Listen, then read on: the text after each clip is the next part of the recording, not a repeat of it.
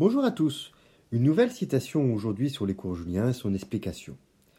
Une citation aujourd'hui de Beaumarchais, tirée de la préface du mariage de Figaro en 1784. Tous ces gens-là sont loin d'être vertueux. L'auteur ne les donne pas pour tels, il n'est le patron d'aucun d'eux, il est le peintre de leur vice. Cette citation de Beaumarchais est tirée donc de la préface de son œuvre Le mariage de Figaro ou La folle journée.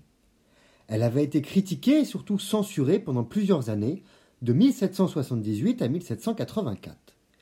Pièce des Lumières, dénonçant l'ordre établi, notamment les privilèges de la noblesse, elle ne plut pas à tout le monde. Dans sa longue préface, Beaumarchais se défend, attaque, mais surtout livre une définition intéressante de la comédie et de son rôle dans la société. Ainsi, la citation nous rappelle que les personnages dont les comédies se moquent sont loin d'être vertueux. Ils méritent donc la critique, la moquerie. Le deuxième temps de la citation, l'auteur ne les donne pas pour tels, rappelle que l'écrivain ne falsifie pas la vérité. Il n'est pas là pour flatter, pour travestir la réalité. L'auteur de comédie, de bonne comédie, doit, d'après Beaumarchais, tirer des leçons des morales de la société. Le troisième mouvement de la citation, il n'est le patron d'aucun d'eux, affirme la responsabilité des personnes qui se sont incriminées dans une pièce.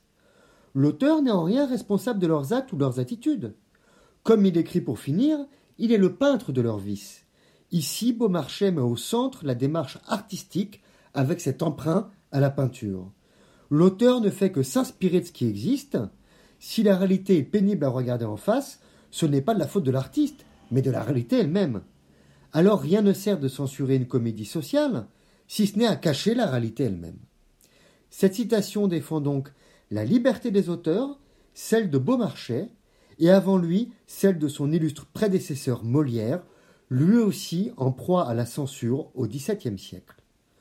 Tous ces gens-là sont loin d'être vertueux, l'auteur ne les donne pas pour tels, ils ne le patron d'aucun d'eux, il est le peintre de leur vice. Merci pour votre écoute, à bientôt sur lescoursjulien.com, au revoir.